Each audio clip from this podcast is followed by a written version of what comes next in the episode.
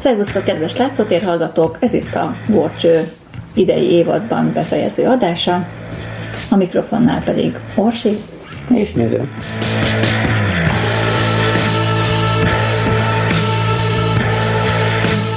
Ahogy az ajánlóban is ígértük. Nem mi se fog történni. Nem mi se, hanem... Semmi se. Hanem mese. szóval az Edwin Stanton Porter filmjeit bemutató sorozatunk befejező részéhez érkeztünk. 1915-ben járunk, és hát azt tudni kell, hogy ezek a filmjei, amik ekkor készültek, többnyire nem egyedül készítette, hanem segédrendezője volt, Hugh Ford személyében, és hát ezek sajnos elvesztek az idők folyamán. Tehát már csak a leírásai maradtak, meg, meg egyes jelenetek belőle, képek. Előfordul az ilyen. Igen, meg, meg ugye az újsághirdetések, ezeket majd betesszük nektek albumba, és megnézhetitek szokás szerint a képeket a filmkockákról, meg ezeket a hirdetéseket, illetve hát nagyon híres színészek, színésznők ekkoriban debütáltak, nem csak a színpadon, hanem most már itt a filmvásznon is. Tehát ugyan nem lehet látni ezeket a filmeket, de hallani lehet róluk. Igen, meg tudni, hogy kik szerepeltek benne. Az olyan érdekes. Az ember azt hinni, hogy a film az örök. Hát de nem. Tehát pedig sok kópia biztos készült belőle, de nem igazán találták meg őket, vagy csak nyomokban leltek rájuk. Tehát nem volt annyi belőlük, hogy, hogy sajnos fönnmaradt volna akár egy is teljes egészében. Ugyanakkor azért is jelentős, meg azért is jó róluk beszélni, mert nagyon sokszor újra forgatták ezeket a történeteket, tehát a forgatókönyvekből készült újabb változat. Ugyanis ezek sokszor ugye már beszéltünk róla, színdarabokból készültek, és hát a színdarabokat akárhányszor meg lehet filmesíteni más-más rendezőkkel, szereplőkkel. Úgyhogy ez történt ezekkel a filmekkel is, tehát hogyha ismerősnek hangzik egy-egy jelenet belőlük, az nem a véletlen műve, hanem már esetleg máshol már meg lehet őket nézni, akár színpadon, akár filmen, későbbi filmekben. És elnézést előre is az utca zajokért, de nem lehet kibírni a ablaknyitás nélkül most a klímát. Igen. Szerencsére most még korán van ahhoz, hogy a szúnyogok működésbe lépjenek, úgyhogy nyugodtan nyitunk ablakot is.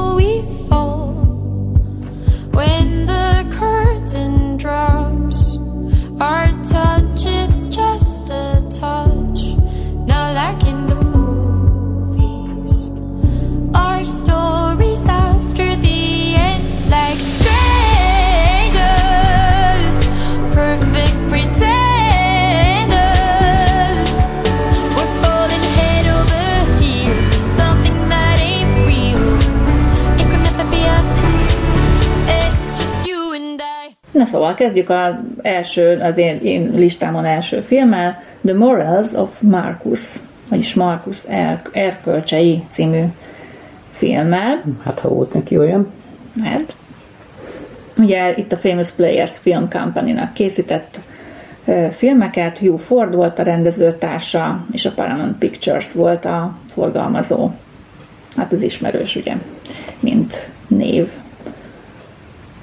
A film William John Locke 1905-ben kiadott regénye a The Morals of Marcus Odin alapján készült. A regényt 1907-ben a Broadway-n sikerrel színpadra is vitték, és ezt filmesítették meg a Famous Players-nél. A színművet színpadra állító Charles Froman Adolf Cukor producertársa volt a Famous Players összes filmjénél, vagy szinte összes filmjénél. A női főszerepet Marie Doró játszotta, akinek ez volt az első filmes szerepe, a színdarabban viszont már rutinos Karlottának, vagyis a főhősnőnek számított. A filmet 1921-ben újraforgatták Morals elkölcsök címmel. Ott pedig May McAvoy volt a főszereplő, vagy főhősnő, majd 1935-ben The Morals of Marcus, vagyis hát szintén az eredeti címmel újra forgatták Lupe Vélével. Ő egy híres mexikai születésű énekes táncos színésznő volt. Na hát a történet röviden, hogy Carlotta egy török háremben nő föl, és amikor 18 éves lesz, megtudja, hogy nevelő apja Hamdi azt tervezi, hogy eladja őt egy öreg embernek, ugye feleségnek, mert akkoriban így működtek a dolgok ott a török háremekben. Ja, nem tudom, én még nem voltam ott. nem, nem, tényleg. Hát, mit ki nem hagytál? Egy angol férfi segít Kárlottának megszökni, és Angliába menekülnek, de ott letartóztatják a lányt, ugye utána nyúl a Hamdi, a nevelőapa. Carlotta Sir Marcus Odin, egy szerény, művelt és felvilágosult úriember veszi a pártfogásába, annak ellenére, hogy a ugye Odin úrnak a nagynénye és unokahúga hevesen ellenzi ezt a jótékony lépést. Pedig lehet, hogy csak Sugar Daddy volt a bácsi. Sugar Daddy. Hát nincs könnyű dolga Kárlotta úri, hölgye neve, úri hölgyé nevelésében, de az átformálás közben egymásba szeretnek. Na, hm. mire emlékeztet téged ez a történet? Hát az a Lady is uh-huh. utánérzéseim tehát, vannak, vagy előérzéseim, vagy nem Igen, tudom. tehát a Pygmalion sztori uh-huh. első mondjuk első nyoma, vagy első feldolgozása, nyilván ez sokkal régebbi, ugye Pygmalion, mint ógörög Dráma. Monda hős, igen, meg dráma hős. Tehát ez onnan, onnan gyökeredzik, tehát nincs új a nap alatt. Kérem szépen, de ezt mindig is tudtuk. De új ízó lehet a mozigépben. Uh-huh. És ezt utána számtalanszor, számtalanszor musical, film, színdarab, mindenféle formában még feldolgozták egy párszor páran.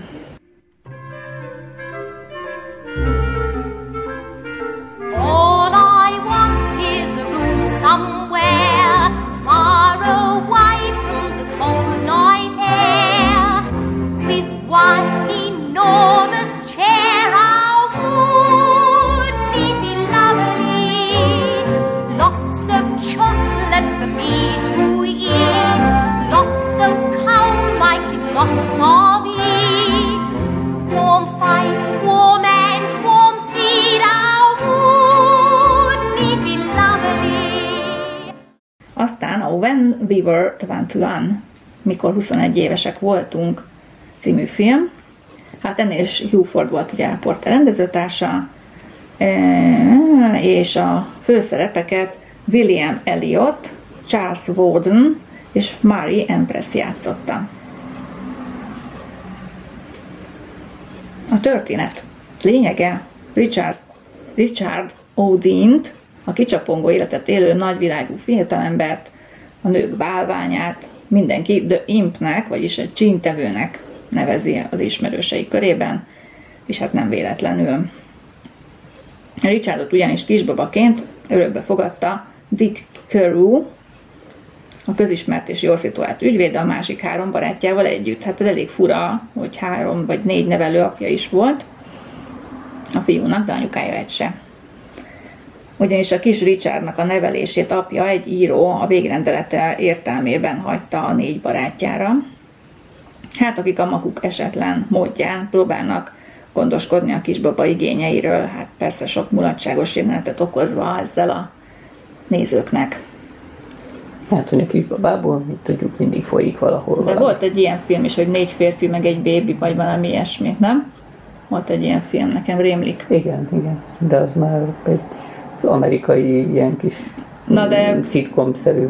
Valószínű, hogy ez volt akkor az alap Persze, meg volt már Schweizenegger is, Mikulás, meg csak ilyen, tehát amikor férfi tapaként gyereknevelő szerepbe rakják, az általában komikus, mert mindig nevetnek rajta, gondolom főleg a hölgynézők. Uh-huh.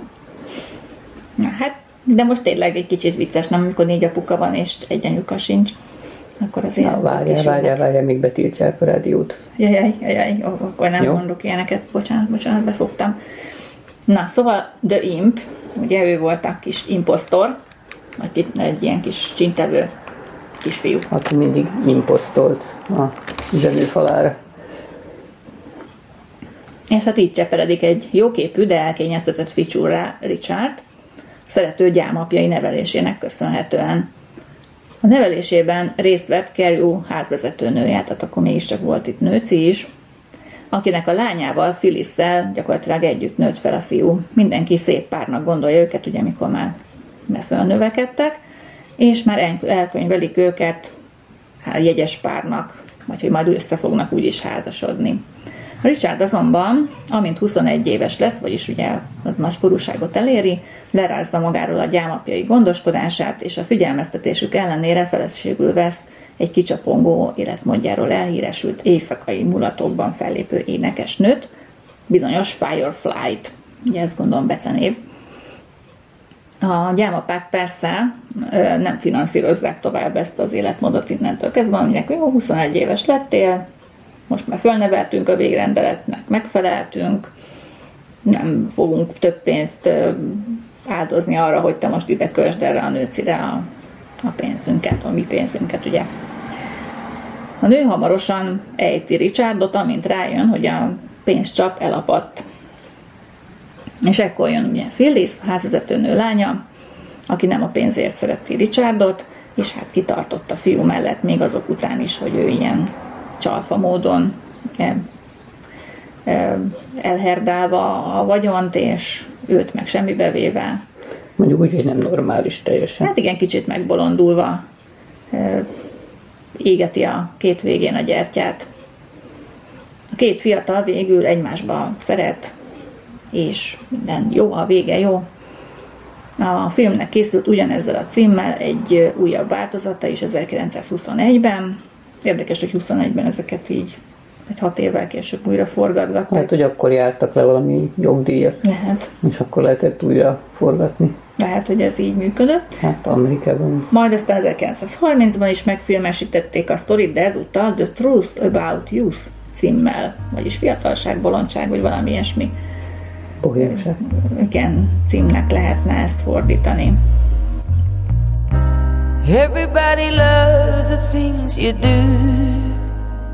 From the way you talk To the way you move. Everybody here is watching you. Cause you feel like home. You're like a dream come true But if by chance you're here alone, can I have a moment before I go? Cause I've been by myself all night long, hoping you're someone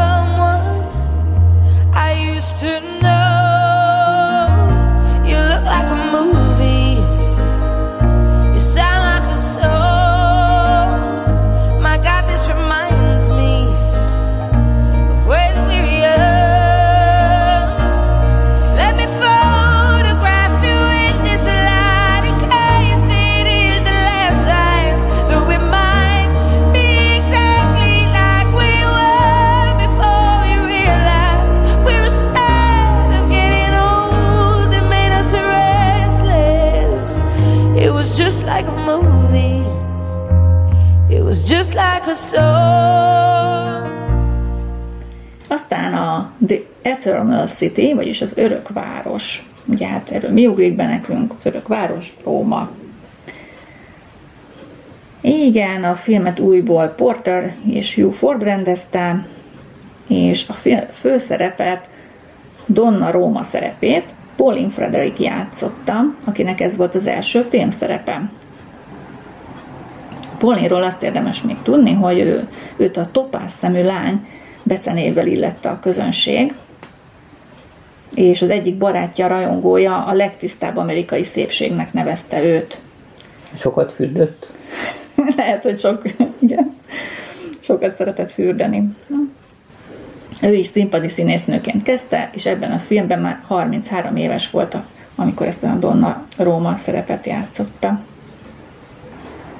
A férfi főszereplő pedig Thomas Holding volt, őről még majd hallunk. Ő a Famous Players-nél elég sok filmben szerepelt, nem csak itt gondolom, hanem ekkoriban felkapott színész lett. A film forgatókönyve Szort Sir Thomas Henry Hall Kane 1901-es regényéből, valamint az 1902-ben bemutatott Broadway színdarab alapján készült. Több jelenetet Angliában és Olaszországban, vagyis Rómában, Vatikánban forgattak, amíg az első világháború közben nem szólt, ugye 1914 végén vagyunk, amikor ezt forgatták, 15-be került forgalomba, és meg kellett szakítani a forgatást Európában. És a filmet végül New Yorkban fejezték be. Ugye Olaszország az eléggé háborús a kellős közepén volt az első világháborúban, ezt tudjuk, legalábbis az a rész. 1923-ban George Fitzmaurice rendezésével újra forgatták. Ebben a filmben pedig Barbara Lamar és Bert Lytle játszotta a főszerepeket. A történetről pedig annyit, hogy Leone, a pápai testőrség katonája teljesen összeomlik lelkileg, amikor a felesége öngyilkos lesz, és a kis Dávidot, a fiúkat apácák gondjaira bízza, ő maga pedig belép egy szerzetes rendbe vezekelni. Most ne kérdezzük meg, hogy ez normális növekedete. Szóval ez egy kicsit ilyen, mintha, hát lelkileg annyira, hogy kicsit az agyára meg van zakkanva, igen, meg teljesen összetört, és van. Igen. Tehát a kis Davidet apácák nevelik, és mikor már ugye ők nem nevelhetik tovább, tovább mert már elég idős fiúcska lesz, és hát nem maradhatott az apáca kolostorban örökké, nem? Hát Ezért... miért a kisfiúnak lehet, hogy lett volna. Uh-huh. Londonba küldik egy apáthoz, aki hát elkezdi őt bántalmazni, meg ki tudja molesztálni, nem tudom, a fiú pedig megszökik tőle. Hát ilyen filmek is voltak akkoriban. Látod, és nem tiltották be őket egyből. Aztán London utcáin ugye tolvajként, koldusként él egyik napról a másikra, még nem dr. Rosselli, egy olasz politikai menekült orvos a pártfogásába veszi, és lányával, Donna Rómával együtt nevelkedik az ő házában. És a David Rossi nevet veszi föl. Évekkel később Donna Róma Olaszország miniszterelnökének titkárnője és szeretője lesz, míg David szocialista vezető lesz, aki a kormány lemondását követelő forradalmát tömegek szószólójaként lép fel. Tehát érdekes, hogy ugye ugyanott nevelkedtek, de hát az egyik ez kicsit megtagadta az apai elveket, mert ugye menekült apa ugye nyilván szocialista szellemben nevelte a gyerekeket, na tehát az utak különbözőek. Mindegyik Rómából vezet. De mindegyik Rómából vezet, így van. A miniszterelnök elhatározza, hogy megöleti Davidet, ugye hát elég jelentős hatást váltott ki a tömegekre, és hát kicsit elkezdett félni, vagy paranoiás lett a miniszterelnök. De Donna Róma megmenti a fiú életét, és előjönnek a régi emlékeik, egymásba szeretnek, azután menekülniük kell, mert üldözi őket a hatóság, és titokban összeházasodnak, ugye menekülés közben. Davidnek el kell menekülnie Olaszországból is, mert az élete ott veszélyben forog. Donna Roma még a pápához is elmegy, hogy kegyelmet kérjen a férje számára. A miniszterelnök álnok módon látszólag kegyelmet ígér Davidnek és a politikai menekülteknek, ezért David visszatér Olaszországba. Ahogy azonban olasz földre lép, rögtön letartóztatják, és a miniszterelnök elé viszik. David azt hiszi, a felesége elárulta őt, hiszen ő hívta haza egy levelében, Kétségbeesésében és hirtelen felindultságában neki támad a miniszterelnöknek és megöli, majd elmenekül. Donna Róma magára vállalja a bűntény elkövetését, mivel ő is jelen volt a gyilkosságnál, és őt tartóztatják le a gyilkosság vágyával. Aztán bebörtönzik a Sant Angelo kastélyba. David pedig céltalanul bolyong Róma utcáin, míg a sors a Vatikán felé nem irányítja a lépteit, és a pápai palota kapuja előtt összeesik a kimerültségtől, fáradtságtól és hát a kétségbeeséstől. Egy szerzetes rátalál és beviszi a palotába. Ott ugye ápolgatják, majd a pápa színe elé kerül, ahol elmondja hosszú és viszontagságos életét a gyerekkorától kezdve. A pápa rájön, hogy David a fia, akit annak idején az apácákra bízott. Ugyanis a pápa nem volt más, mint az a férfi, aki ugye szerzetesnek állt annak idején. Igen, én már egyszer fönnakadtam. hogy lehet-e pápa úgymond valaki olyan ö, egyénből, aki ugye kicsit későn kezdte ezt az egész papi hivatást. Hát én szerintem igen. Tehát én nem hiszem, hogy ezt az egyház tiltaná. Jó, hát annak idején volt, amikor harcok után neveztek ki pápákat, de mondjuk azért ez a középkor. Tehát szerintem vannak annyira felvilágosultak, hogy most már a Hát fordítva. régen is a pénz beszélt, a kutya meg odakint ugatott. Persze, fordítva is előfordulhat, hogy valaki papnak nevelkedik, aztán kiugrik, és utána civil foglalkozást Jó, azt választ. úgy értem, persze. Hát, Miért ne lehetne egy civil foglalkozásúból is megtért ember? Azt értem, hogy megtér meg mindent, tehát nem zárja ki a ranglétán való emelkedést az, hogy mondjuk adott esetben előtte a adott atya az mondjuk, mit tudom én, bordai házat üzemeltetett. Azt nem tudom, hogy ilyen ember volt-e, de hát, hát ugye mindegy. volt már sokféle pápán. Mindegy, ez csak érdek, erkölcsi dilemma, bocsánat. Én olyan papot ismertem, aki előtte tanár volt. Én is ismertem olyan papot, aki évesen... később kezdett el, izé, de ő pap maradt világéletében. Uh-huh. Mhm, Tehát nem lett belőle se püspök, se érsek, Na se... mondjuk, mondjuk akit most én, én ismertem papként, a Zsoltatya, ő most a Váci püspök jelen pillanatban. You and me were meant to be walking free in harmony. One fine day we'll fly away. Don't you know that Rome wasn't built in a day? Hey, hey, hey.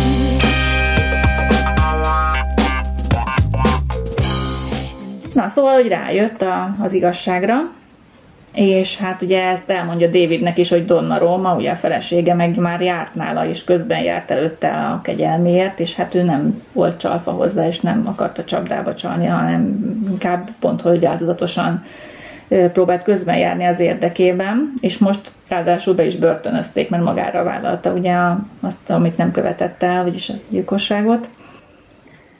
És végül a pápa kegyelemben részesíti Donna Rómát, és David felkeresi a feleségét a San Angelo kastélyban, és ő hozza neki a kegyelmi határozatot is el, amely rá és önmagára is érvényes, és együtt új életet tudnak kezdeni.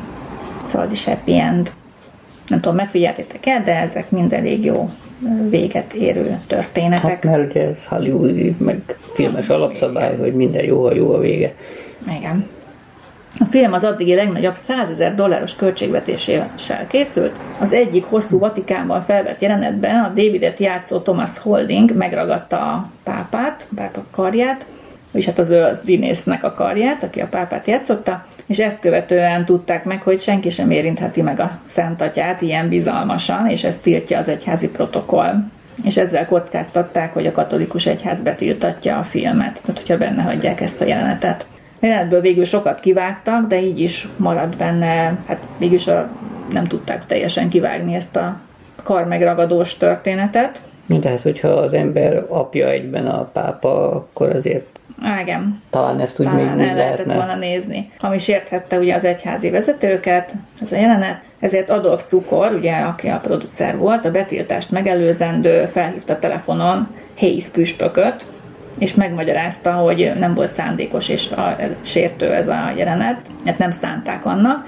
Hayes püspök megértőnek bizonyult, és a filmet bemutathatták. Tehát ehhez kellett ez a telefonbeszélgetés. Ezt követően Cukor és a püspök, később már bíboros jó barátok lettek, és gyakran beszélték meg egymás között a filmek vallási és erkölcsi tartalmát, mondani valóját. Ennek ellenére a kanadai cenzúra katolikus többségű Quebec tartományban betiltotta a filmvetítését azzal az indoklással, hogy a filmbeli pápa a megtalált fia sértő a katolikus egyház vezetőire nézve, hogy milyen Látod? dolog az, hogy megtalálták a fiát. Látod? Tehát, hogy elhagyta gyermekét, stb. Tehát nem csak mm, bennem vetődött fel ezek szerint ez a kérdés, hanem a Hát igen, erkölcsileg azért fölvetődik a, a sztori, hogy miért nem kereste a fiát pápaként később, meg ilyesmi. Nekem inkább ez merült föl. Lehet, hogy kerestette. Na mindegy, nem, nem találta, találta meg. Pedig mm. hát aki keres, az talál, nem? Hát igen, de mondjuk jól eltűnt a fiú a képből. Aki zörög, annak megnyitatik. Igen. A film egyébként nagy sikert aratott, a kritikusok is méltatták, és kiemelkedő, látványos és remekül fényképezett alkotásnak jellemezték. Maga az író, ugye Hall Kane is pozitívan nyilatkozott a regényének a filmváltozatáról. Hát kár, hogy ez is elveszett a többivel együtt. Ez a... Ki tudja, egyszer még előkerül valahonnan egy kópia. Igen, ezek hosszabb filmek voltak egyébként, tehát ezek már ilyen simán egy óra fölötti filmek mm-hmm. voltak. Egy padláson porosodhat még egy példány belőle valami. Szeretnéd, ma itt megtalálnánk itt a padláson mondjuk? Hát itt, mondjuk aztán a kis ördög is lakik, de filmkópiát még nem találtam.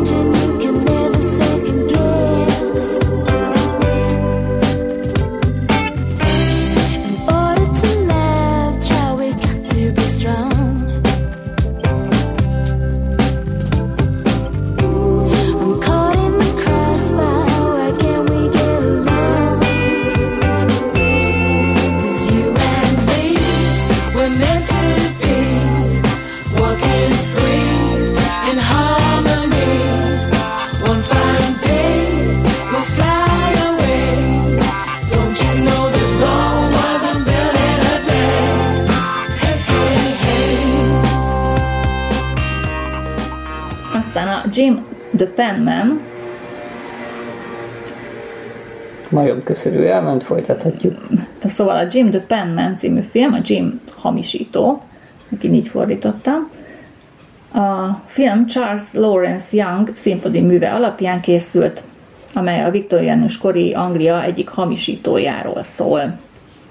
A főszerepeket Harold Lockwood és John B. Mason játszák, Utóbbinak ez volt az első filmes szerepe. 1921-ben Kenneth Webb rendezésében készült egy újabb változata a filmnek. Itt Lionel Barrymore volt a főszereplő.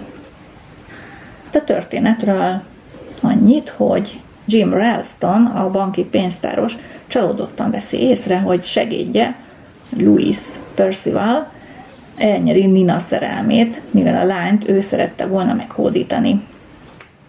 Percival ráadásul örököl egy kisebb vagyont is, tehát itt még nagyobb okot ad arra, hogy egy kicsit féltékeny meg irigy legyen rá a munkatárs. Ralston cselhez folyamodik, mivel ért az okirat hamisításhoz, ezért ír Percival nevében egy levelet Ninának, amelyben felbontja az eljegyzésüket mindenféle indoklás nélkül. Ráadásul megmenti a lány apját a csőttől valami csak hamisítással. Az kedves gesztus, nem? Hát igen, tehát így próbál kedveskedni a, a lánynak, a kétségbe esett lánynak. Jim Ralston aztán feleségül veszi Ninát, és, és összeáll kényszerűségből az őt zsaroló Baron hartfield el és neki kezd el dolgozni, hogy folyt, és ott folytatja a hamisítói tevékenységét. Tehát így belesodródik a zsarolás következtében egy ilyen bűnöző körbe, vagy egy ilyen életmódba. Mert hogyha egy üzletbe indul, ugye, uh-huh. miután törvénytelen úton már rengeteg pénzt halmozott fel, a dolgok kezdenek kicsúszni a kezéből, amikor ő és Hartfield elrabolják Lord Drellincortól egy nagy értékes nyakláncot elrabolnak. Ezután kiderül, hogy Drellincourt eljegyezte a, ennek a Ralstonnak a lányát, a hamisítónak a lányát. Tehát ez azután derül ki az esemény után.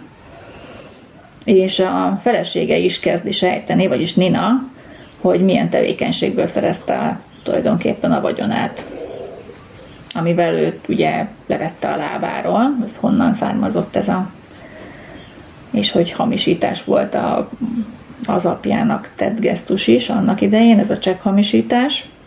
Ráadásul Percival detektívet fogad, hogy kiderítse az ellene egykor elkövetett csalást és hamisítást, és ott is fényderül az igazságra lassanként. Tehát szorul a hurok a csalónk körül, a film végén pedig Jim Ralston a lánya esküvőjén összeveszik a partnerével, hartfield mert már gondolom nem bírta tovább ezt a kettős életmódot, és szívroham következtében meghal. Hát itt ez a büntetése a csalónak. És a végén kiszárad a tó is, nem? Hát ott hamis mellett. Ja. Az a hamisító. kiszárad.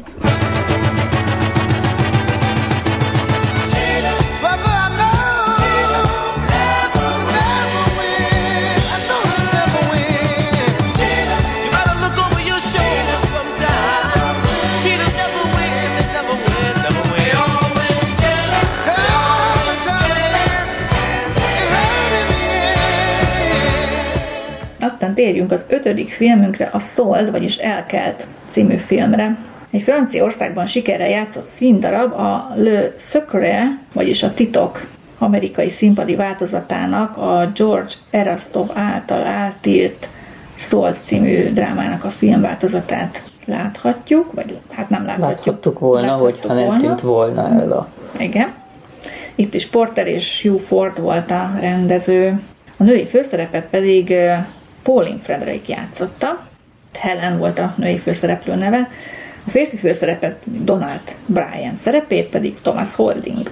Tehát akiről már volt szó, tehát ez a Pauline Frederick Thomas Holding páros az így eléggé bevált a Famous Players-nél.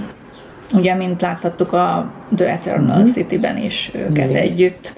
A történetet pár évvel később, 1919-ben a Paramount újra megfilmesítette, hát ez meg ugye elveszett, ez az eredeti verzió. A történet két festőművészről szól, az egyikük sikeres, a másikuk, hát ugye nem meglepő módon tehetségesebb, mint az első, de nem, mégsem sikeres, mivel nem rendelkezik jó kapcsolatokkal. Mindketten ugyanabban a nőbe szerelmesek ráadásul, de a nő végül a szegény, de tehetséges festőhöz megy feleségül.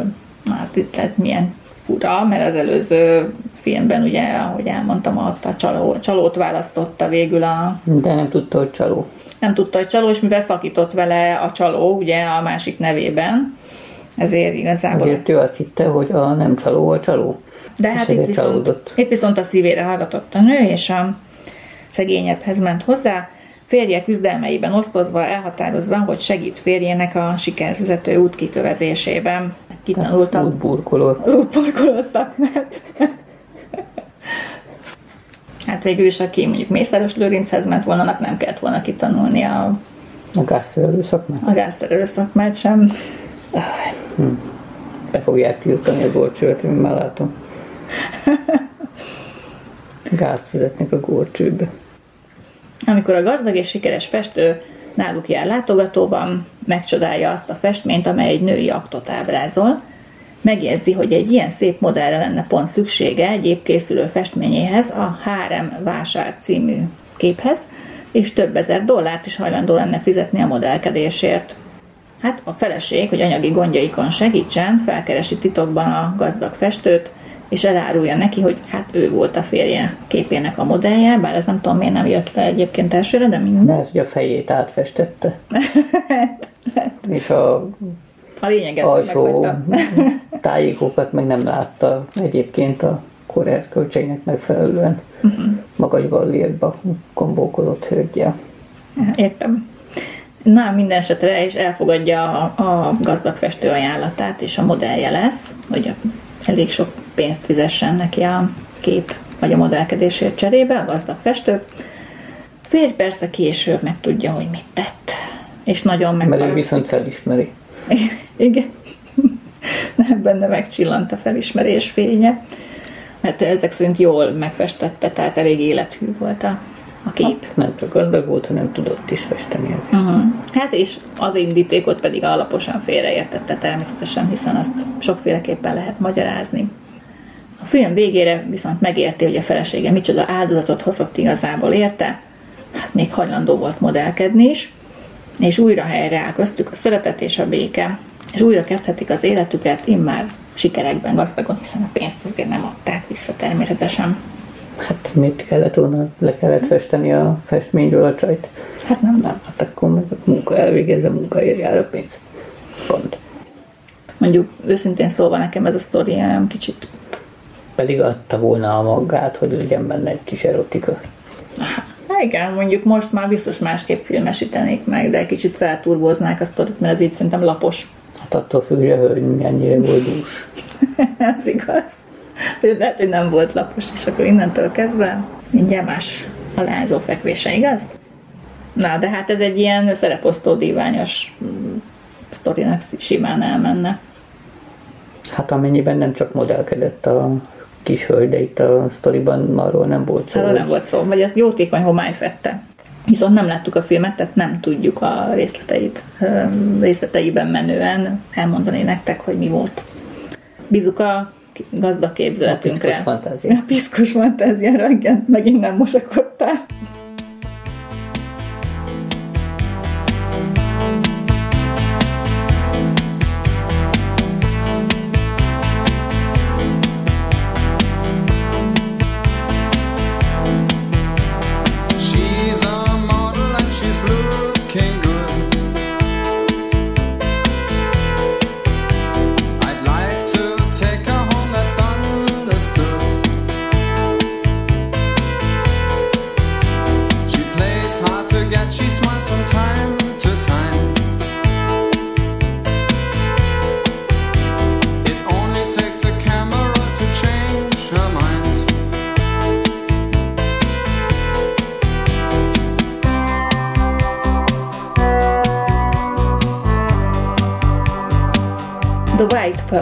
Vagyis a Fehér Gyöngy című. Na, ez viszont tetszett ez a sztori. A filmben a főszerepeket Marie Doró játszotta, és Thomas Holding szintén, a ügyeletes Bon Vivant, és ismét Hugh Ford volt Porter mellett a másik rendező. Na, a történet figyeljetek, mert szerintem tök jó kis sztori amúgy. Kicsit hosszú leszek, bocsánat. Nancy egy hajós kapitány lánya és egy gazdag teaimportőr fia, Bob, egymásba szeretnek. A fiú apja azonban nem adja áldását a kapcsolatukra, hát egy hajós kapitány ez nem annyira jó parti, már mint após. Sőt, a fiát Yokohamába küldi, az ottani irodájuknak a vezetésével bízva őt meg, hogy jó messze eltávolítsa a lánytól. Nancy persze boldogtalan, ezért a kapitány apja magával viszi őt Japánba a hajóján, hogy a hosszú tengeri út felettesse a lányával a szerelmi csalódását. Hát pont Japánba. Hm. Hamarosan kellemes meglepetés éri, mivel Bob éppen az ő hajójukon rejtőzött el Japán felé utazva, hiszen Yokohama felé menne ő is, és felfedi magát a lány előtt. Szerelmes pár boldogan tervezi a jövőjét, ott hajókáznak a tengeren, minden. De mielőtt hajóra szállt volna, Bob egy kínai tengerésztől megvette a Buddha szent gyöngyének tartott igaz gyöngyöt, amit a kínai tengerész japán templomból lopott el, és el is mondja Bobnak, hogy milyen legenda fűződik a gyöngyhöz. A japánok ugyanis nagy becsben tartották, és azóta is imádkoznak, hogy kapják vissza, mert a gyöngy elvesztése boldogtalanságot hozott a szigetükre. Bob Nancy-nek ajándékozza ezt a híres gyöngyöt, a lány pedig a nyakában hordva viseli azt. És el is mondja a csajnak a sztorit, vajon? Ez jó kérdés. Szerintem nem mondta el, mert ő csak ő tudta, ő, a lánynak csak megtetszett a gyöngyi, mint jegy, jegy ajándék, mondjuk így. Japán partjaitól nem messze a hajójuk egy viharban léket kap, elsüllyed. Nancy apja a tengerben leli a halálát. Nancy arra a szigetre vetődik, éppen ahonnan a gyöngyöt annak idején ellopta ez a kínai tengerész. Bobot pedig felveszi egy hajó eszméletlen állapotban, és Yokohamába viszi. Két szerelmes tehát távol kerül egymástól. A nancy kimentő szigetlakók örömmel fedezik fel a lány nyakában, hogy az elveszettnek hitt szent gyöngyüket, a lány viszont nem emlékszik semmire a vihar előttről, csak Bob nevére. A benszülöttek a lány butha küldötteként tisztelik, különleges bánásmódban él a szigetükön, Oniokorszán néven, mint a szent gyöngyőrzője. Yokohamában ez alatt Bob átveszi apja üzletét, de nem felejtette el Nancy-t, ő ugye nem lett amnéziás, akiről azt hiszi, hogy meghalt. Viszont ebbe a tudatban kell tovább élnie. Azután kínai kalózok megtámadják azt a szigetet, ahol Nancy él, ugye ez a gyöngyös sziget. Nancy, Nancy-t, aki a gyöngyöt védelmezi, elfogják, és eladják Yokohamai teaház tulajdonosának, ahol késát képeznek belőle elég fordulatos a sztori, érzed, és több szálon fut. Mm, igen. A gés a lányra felfigyel Featherstone kapitány, ki megpróbálja megvásárolni nancy a teaház tulajdonosától. Épp akkor vetődik arra Bob is, aki üzleti útja során, vagy épp a, amellett a teaház mellett halad el, és felfigyel a sikoltozásra, a tiltakozásra, és hát úri emberként ugye a lány segítségére siet. Felismeri a gésában a rég eltűnt és halottnak hit szerelmét, de a lány viszont nem emlékezik rá az amnéziája miatt. Bob rálicitál Featherstonra, és ő veszi meg végül nancy a tulajtól. De ugye Nancy ugyanúgy tiltakozik, mert hát megvásárolták őt, bár nem tudom, hogy a teaházban ezek szerint annyira jól érezte magát gésaként. Szóval Bob mindent megtesz, hogy, hogy Nancy amnéziáját megtörje valahogy, és hogy ugye a lány visszaemlékezzen rá, mert ugye ostromolja a lányt a szerelmével, de a lány nem tudja, hogy ki ő. Azután szakembereket hív, hogy segítsen előhívni a lány elvesztett emlékeit, de nem jár sikerrel.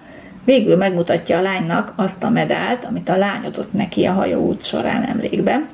Tehát ő gyöngyöt adott, a lány meg medált adott cserébe. Uh-huh és amit a lány még az édesanyjától kapott a kislány korában. Ennek láttán Nancy felidézi a teljes múltját, és a szerelmesek boldogan fogadnak egymásnak örök hűséget, majd visszatérnek Amerikába, hogy ott éljenek együtt. Azt hittem visszatérnek a szigetre.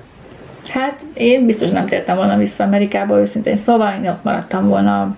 Az a szigeten, ahol mondjuk. Isten nőnek tekintik a hölgyet a nyakába. Igen, de, Könnyen. de es- esetre ez egy eléggé, mondom, fordulatos, izgalmas mm. sztorinak tűnt a többihez képest.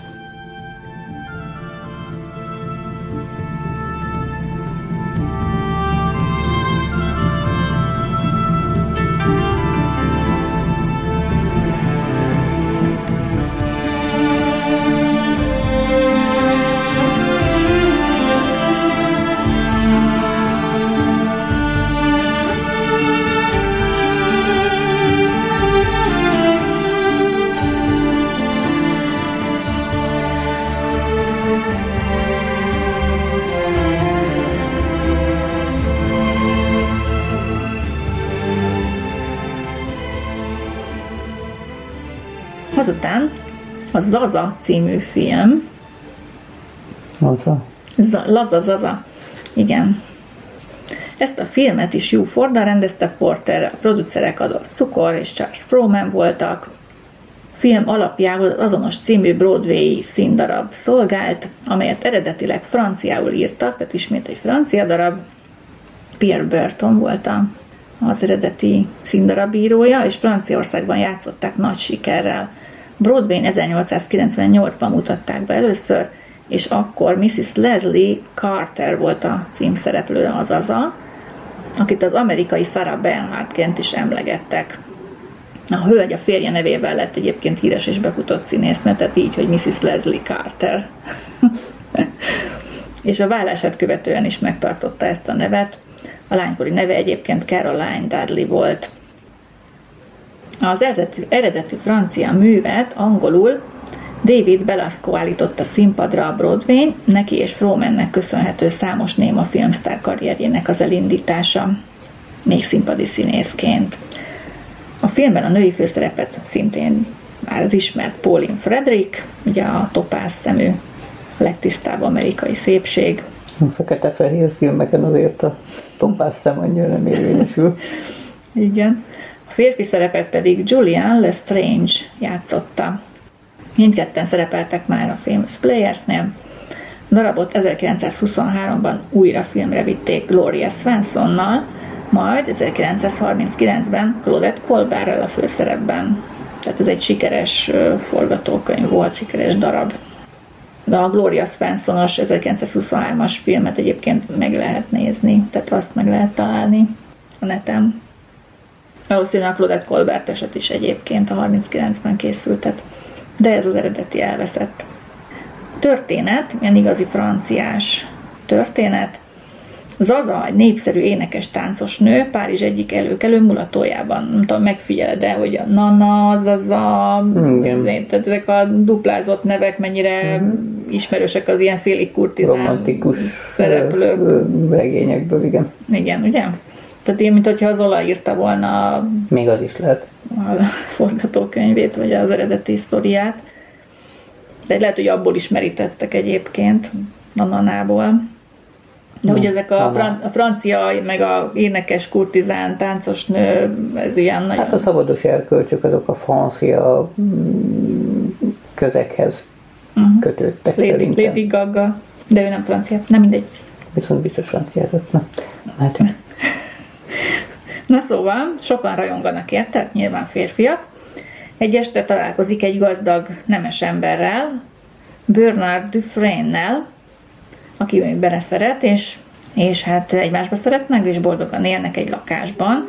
Hónapokig éltek már együtt, mire Zaza rájön, hogy a férfi tulajdonképpen nős, és gyermeke is van. Hát ez már úgy egy kicsit úgy kezdett sok lenni, ez a dolog, mert hogy ezt a férfi eddig eltitkolta előle. Zaza szenvedélyes szereti Bernardot, ezért mélyen sértőnek találja, hogy a szerelme eltitkolta a házasságát és előle. így lesz ugye az erkölcstelen kurtizánból erkölcsi magasságokba emelkedett, mert hogy a másik az se jobb. Igen, és őt igazából csak kihasználta eddig a férfi, ezért bosszút forral, és elhatározza, hogy felfedi a viszonyukat Bernard családja előtt.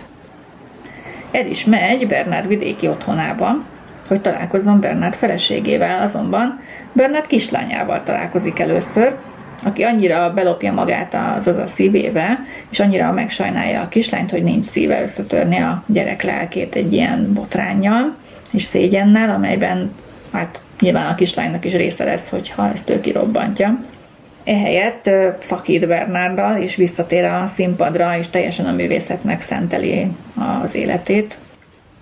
Párizs valósággal a lábai előtt hever, Bernard pedig újra akarja kezdeni a kapcsolatukat, és elhatározza, hogy ott is hagyja Zazáért a családját, tehát megígéri a nőnek, de ez azon nem felejtette el Bernárnak a kislányát és annak a tekintetét, és hogy ő mennyire boldogtalan lenne akkor, hogyha apukája nem vele élne.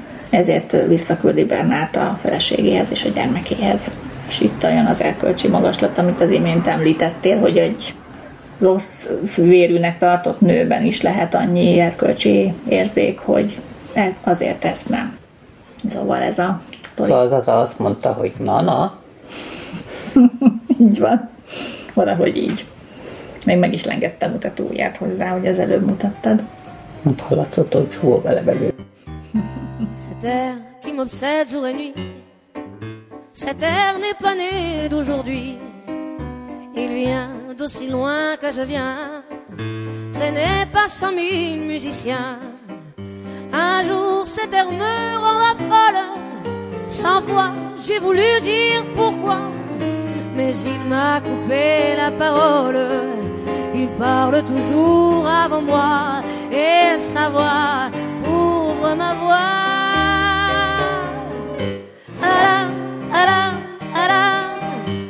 arrive en courant derrière moi. Alam, alam, alam. Il me fait le coup du souviens-toi. Alam, palam, palam C'est un air qui me montre du doigt. Et je traîne après moi comme une drôle d'erreur. Cet air qui sait tout par cœur. Lassan a filmek végére érünk, de még itt van a Bella Donna. É... Ez meg olaszos. Ez meg olaszos. A filmhez Robert Smite Hitchens 1909-es regénye szolgáltatta az alapot. Az 1912-ben James Bernard Fagan állította színpadra először azonos címmel, tehát Bella Donna. 1912-es színpadi darabban az orosz születésű színésznő rendezőnő és producernő, Alla Nazimova játszotta a főszerepet.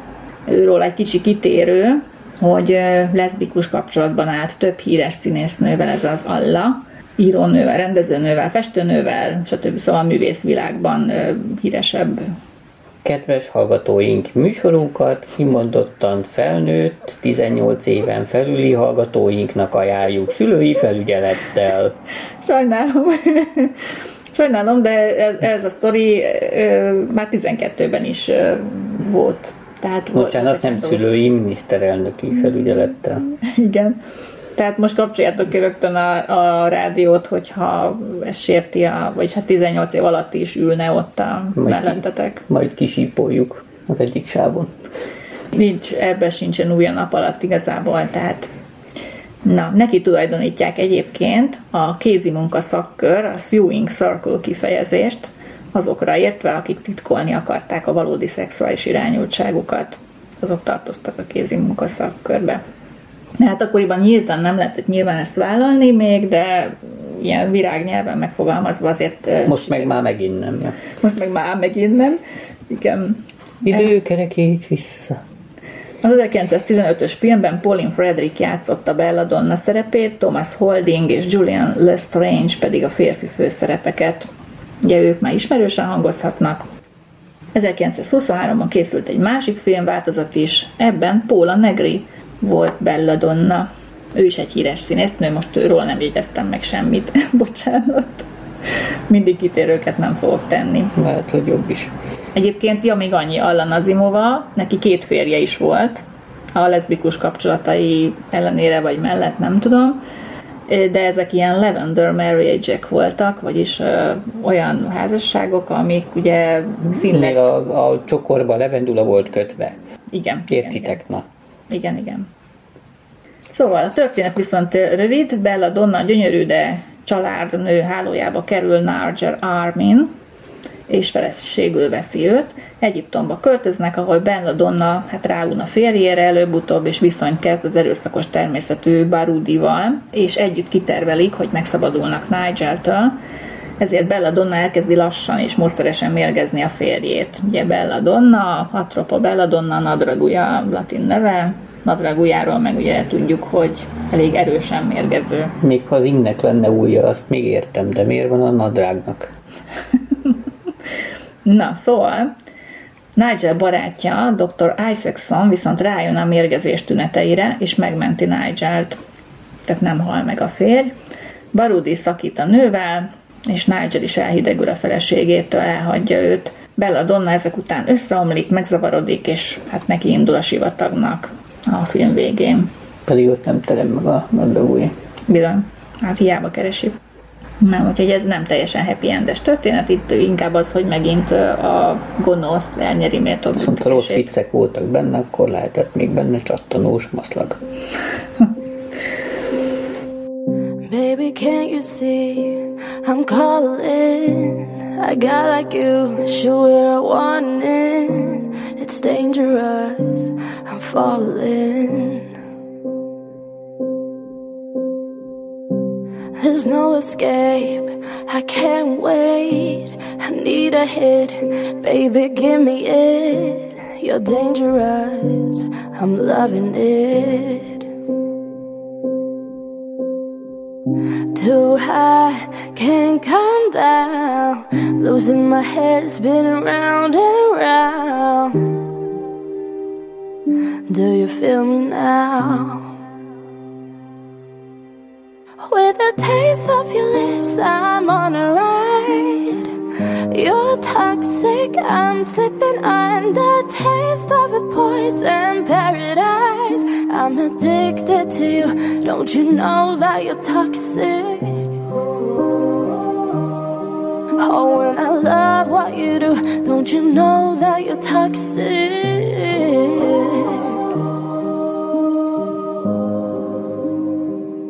No, aztán van még két film, de ezek nagyon röviden. The Prince and the Pauper, Kordus és királyfi, milliószor feldolgozott történet. Ugye az eredeti sztorit Mark Twain írta 1881-ben, a regényt, a főszerepet Tom a Koldus és Edward a Velszi herceg kettős szerepét, Margaret Clark játszotta, ő egy ő akkoriban nagyon felkapott gyerekszínésznő volt, bár itt már felnőtt volt ebben a filmben, de érdekes, hogy férfi szerepet osztottak rá. Ilyen kis nagyon hamvas bőrű királyfit és Tomot játszott, hiszen ők még itten gyerekek voltak a forgatókönyv hm. szerepét tekintve tehát számtalanszor feldolgozták 37-ben, 62-ben, 77-ben, 2000-ben is készült egy modernebb filmváltozat, úgyhogy erről most szerintem sokat nem érdemes beszélni. Aztán az utolsó film, amiről beszélünk, az a Lydia Gilmore. Itt is a címszerepet Pauline Frederick játszotta, Henry Arthur Jones volt a forgatókönyvíró, és ismét Thomas Holding volt a férfi főszereplő, Dr. Gilmore pedig Vincent Serrano játszotta. Lydia egy árva lány, gyámja a nagynénye kívánságára a gazdag és befolyásos Dr. Gilmore felesége lesz, ha bár a szegény Ralph Benhamet szereti. Évekkel később Dr. Gilmore viszonyt kezd Mrs. Tracy-vel, de annak a férje rajta kapja a párocskát, és Gilmore megöli a férjet. De Fila védelmében Lydia hajlandó hazudni a hatóságoknak, és nem árulja el, hogy Gilmore hol bújdo, bújdosik, vagy hol bujkál.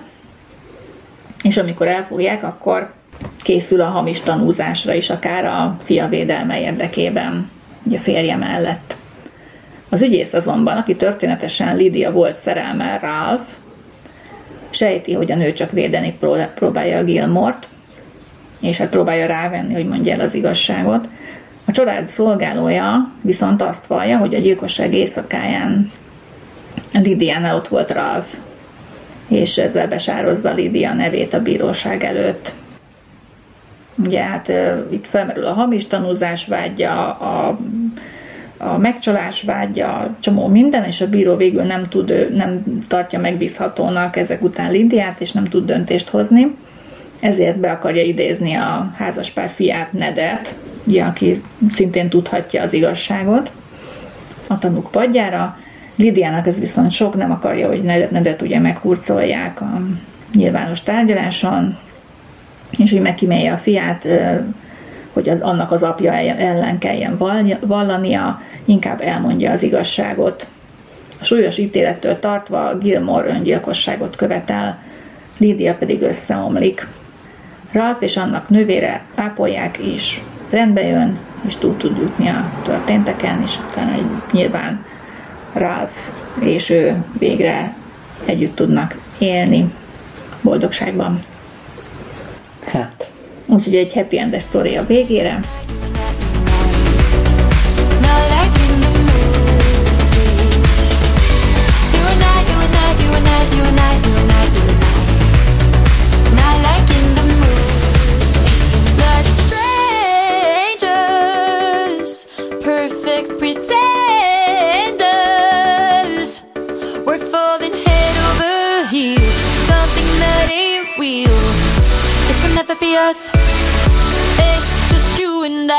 Ez lesz a tiltott műsor az évadban. Tiltott csikisör után sziszentsetek egy csikisört is ennek örömére, vagy akármilyen sört. Azzal lehet kompenzálni egy kis csikisör reklámmal. Meg ez. Na, szóval sziszentsetek egy sört nyugodtan ennek örömére, úgyhogy viszlát a következő évadban. Hát ez elég csiki volt. ne csikiz, ne csikiz. Szóval, sziasztok! Sziasztok, kellemes nyarat és jó Szent Ivánéi darab hallgatást. Bizony, még találkozunk. Sziasztok!